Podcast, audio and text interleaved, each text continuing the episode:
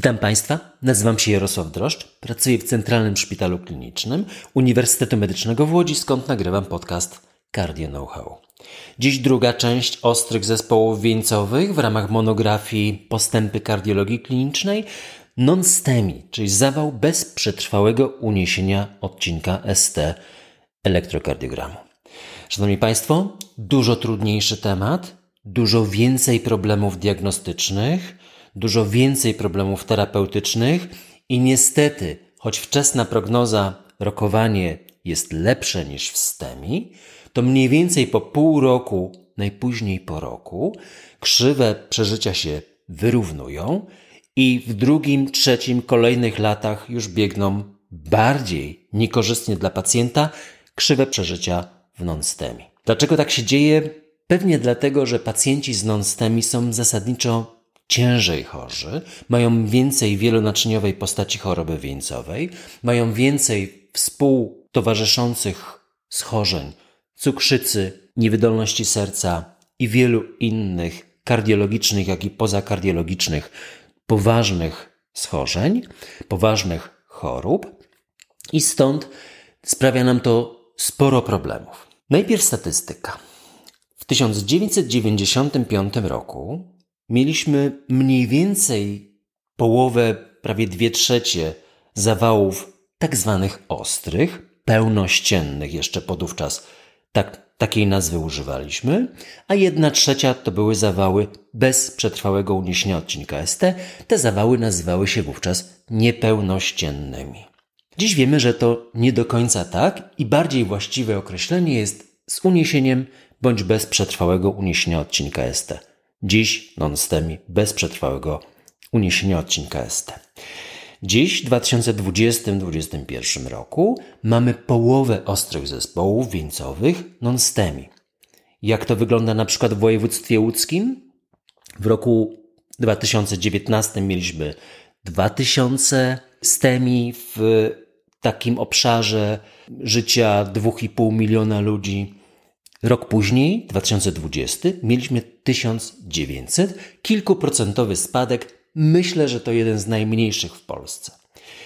Jeżeli chodzi o równolegle dokładnie w tym samym czasie, mieliśmy w 2019 roku 3,5 tysiąca non-STEMI, czyli prawie dwa razy więcej.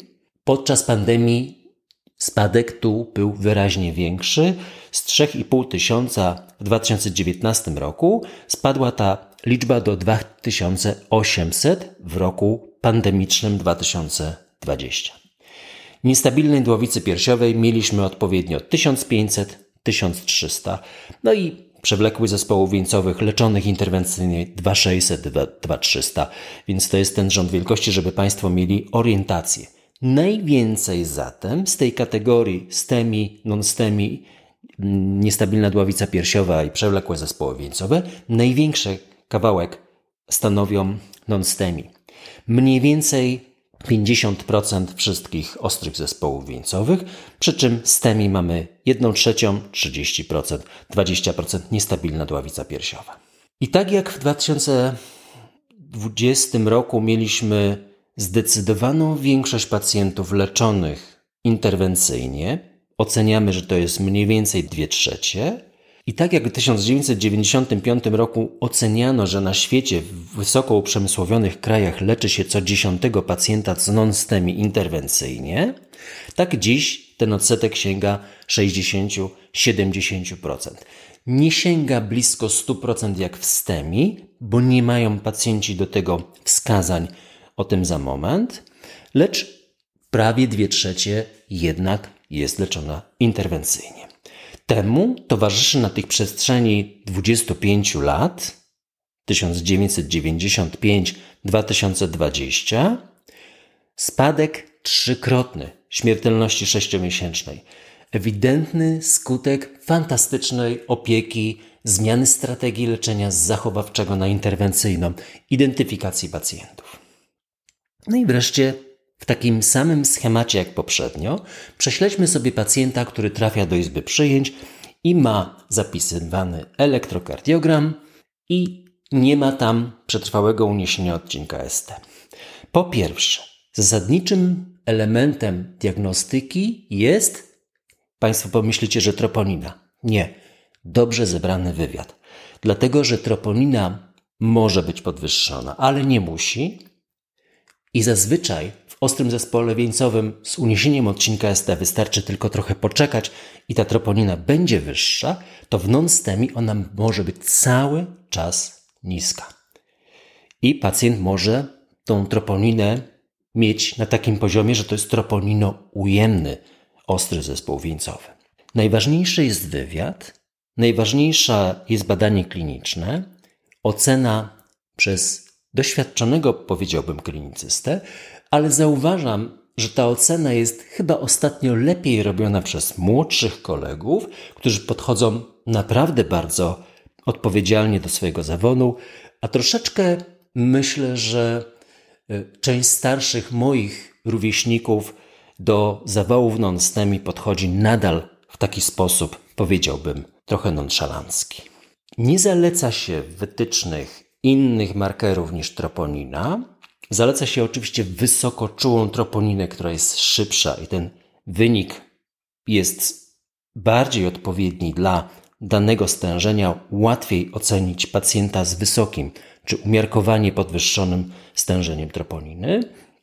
I trzecia rzecz jest taka, że to jest mniej więcej dwukrotnie większa zdolność do rozpoznawania zawału typu przede wszystkim drugiego, gdzie ta symptomatologia nie jest już taka prosta jak w zawale typu pierwszego.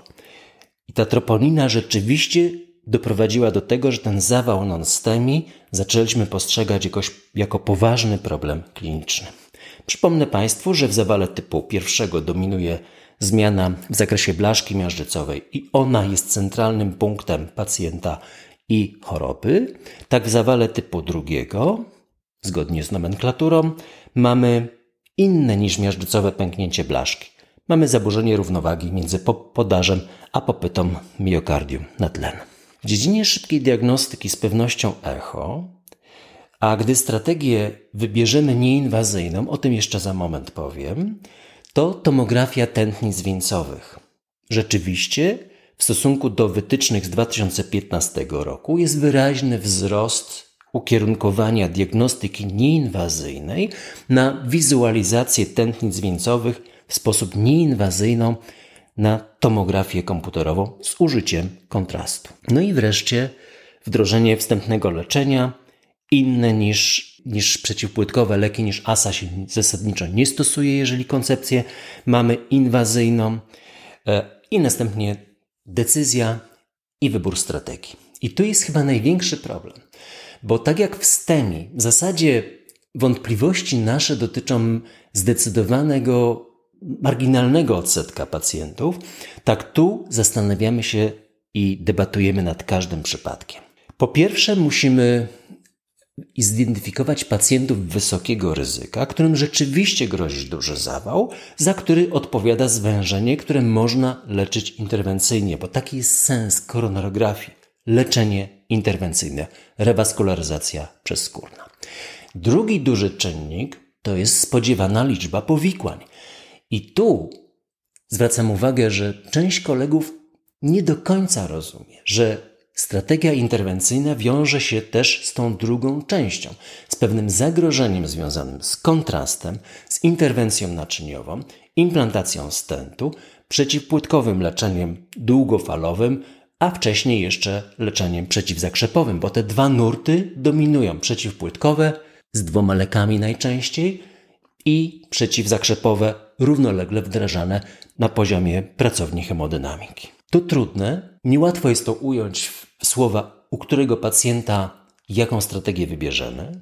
Zwykle nie ma czasu na hard team, ale mamy te parę godzin zazwyczaj czasu na to, żeby się spokojnie zastanowić, jakie jest ryzyko, potencjalne korzyści, potencjalne zagrożenia. Nie musimy się zatem tak bardzo, bardzo spieszyć. Zatem w nocy zwykle decyzja kolegów jest taka, żeby poczekać do rana i w gronie czasem może większym, czasem może bardziej doświadczonym, wybrać strategię, która jest najkorzystniejsza dla chorego, bo nie zawsze jest to strategia interwencyjna. Okresie szpitalnym chciałbym zwrócić Państwa uwagę, że to leczenie musi być rzeczywiście skutecznie prowadzone. Ono niewiele się różni od strategii w STEMI czy w non-STEMI i ukierunkowane jest to na leczenie przeciwzakrzepowe na początku, później przeciwpłytkowe, statyny, inhibitory, beta-adrenolityki. Zmienia się to po opuszczeniu szpitala i te pierwsze wizyty w ramach poradni KOS zawał muszą być intensywniej ukierunkowane na obniżenie czynników ryzyka. Wspomniałem wcześniej, że jest to zasadniczo pacjent obciążony większą liczbą czynników ryzyka i większą liczbą współchorobowości, a zatem nasze działania powinny być z naturalnych powodów intensywniejsze. Jest pewna różnica u pacjentów z migotaniem przedsionków, bo tak jak w STEMI mniej więcej miesiąc, czasem dwa, czasem trzy potrójna terapia jest zasadna, tak tutaj wytyczne z 2020 roku mówią o tym, że w zasadzie potrójna terapia jest ograniczona do jednego tygodnia. Jednego tygodnia. Później pozostawiamy doustne leczenie przeciwzakrzepowe. Preferowany jest tutaj NOAK i dodajemy do tego jeden z tych dwóch leków. Preferowany jest oczywiście klopidogrel a nie kwazacytolosalicylowy. Kolejne elementy już się niewiele różnią, ale rzeczywiście koniec, czyli 12 miesiąc i ta ostatnia, ostatnia wizyta w ramach programu KOS-Zawał jest rzeczywiście nieco inna. Wracamy tu do początku. To pacjent jest ciężej chory. Wielochorobowość, większa liczba czynników ryzyka, zatem intensywniejsze leczenie. Tu już naprawdę musimy pamiętać o tym, że można pozostawić pacjenta, nierzadko trzeba, na dawce ASA 75 mg plus Ticagrelor 2 razy 60 bądź Rivaroxaban 2 razy 2,5 mg. To rzeczywiście jest tu opcją, która powinna być częściej stosowana niż w STEMI. Nie zostawiamy pacjenta na samym tylko kwasie acetylsalicylowym. I wreszcie u pacjenta z migotaniem przedsionków monoterapia NOAC tu zmienia się w zasadzie niewiele. Trudny temat, ale z pewnością Państwo będziecie zbierać własne doświadczenia, nabierzecie własnych spojrzeń i to nierzadko na błędach będziemy się wszyscy uczyć. To tyle na temat ostrych zespołów wieńcowych. Szanowni Państwo, co dziś czytamy? Dzisiaj mamy niewesołą powieść za moich młodych lat przeczytałem książkę Hansa Fallady Każdy umiera w samotności. Większość mojego pokolenia czytała tą wersję z 1947 roku, która ukazała się już po śmierci autora, który zresztą nazywał się Rudolf Ditzen, a to był tylko pseudonim literacki Hans Fallada. W 50 roku ta powieść się ukazała i kolejne wydania publikowane były na całym świecie, ale generalnie podejście do tego było chłodne. Przeczytałem tą powieść, pamiętam, pozostała mi w pamięci ta dwójka robotników w Berlinie w latach wojny i spojrzenie na II wojnę światową od drugiej strony, od strony Berlina. Natomiast po 60 latach od śmierci w aktach Stasi odkryto oryginalny rękopis autora, pozbawiony redakcji edycyjnej, która, jak zobaczycie Państwo, jeśli czytaliście poprzednią wersję, to dostrzeżecie te fragmenty, które są różne w obu wydaniach, istotnie różne w obu wydaniach. Ale dostrzeżecie Państwo niezwykłe spojrzenie i walkę z reżimem od środka. To raz, a z drugiej strony masę osób, która poddała się jednak tej wizji z lat 40. w Niemczech. Każdy z Państwa będzie miał własne przemyślenia, odnoszące się bądź nie do aktualnych czasów. Gorąco do tego zachęcam, żebyście Państwo przeczytali to w spokoju. Szanowni Państwo, jeżeli będziecie mieli jakieś uwagi, komentarze, pytania, kierujcie na media społecznościowe postaram się od września udzielać odpowiedzi w klasycznej formie, już normalnych odpowiedzi na Państwa pytania. Bardzo będę wdzięczny Państwu za promocję. Liczba Państwa znacznie wzrasta. Utrzymuje się także wysoka liczba słuchaczy podcastów w okresie wakacyjnym i mam do Państwa prośbę o jeden tydzień przerwy. Wracamy w trzecim tygodniu sierpnia. W następnym tygodniu, w następny piątek, podcast Cardio Know-how będzie miał, myślę, że zasłużoną dwutygodniową przerwę. Dla Państwa jeden tydzień. Dziękuję bardzo.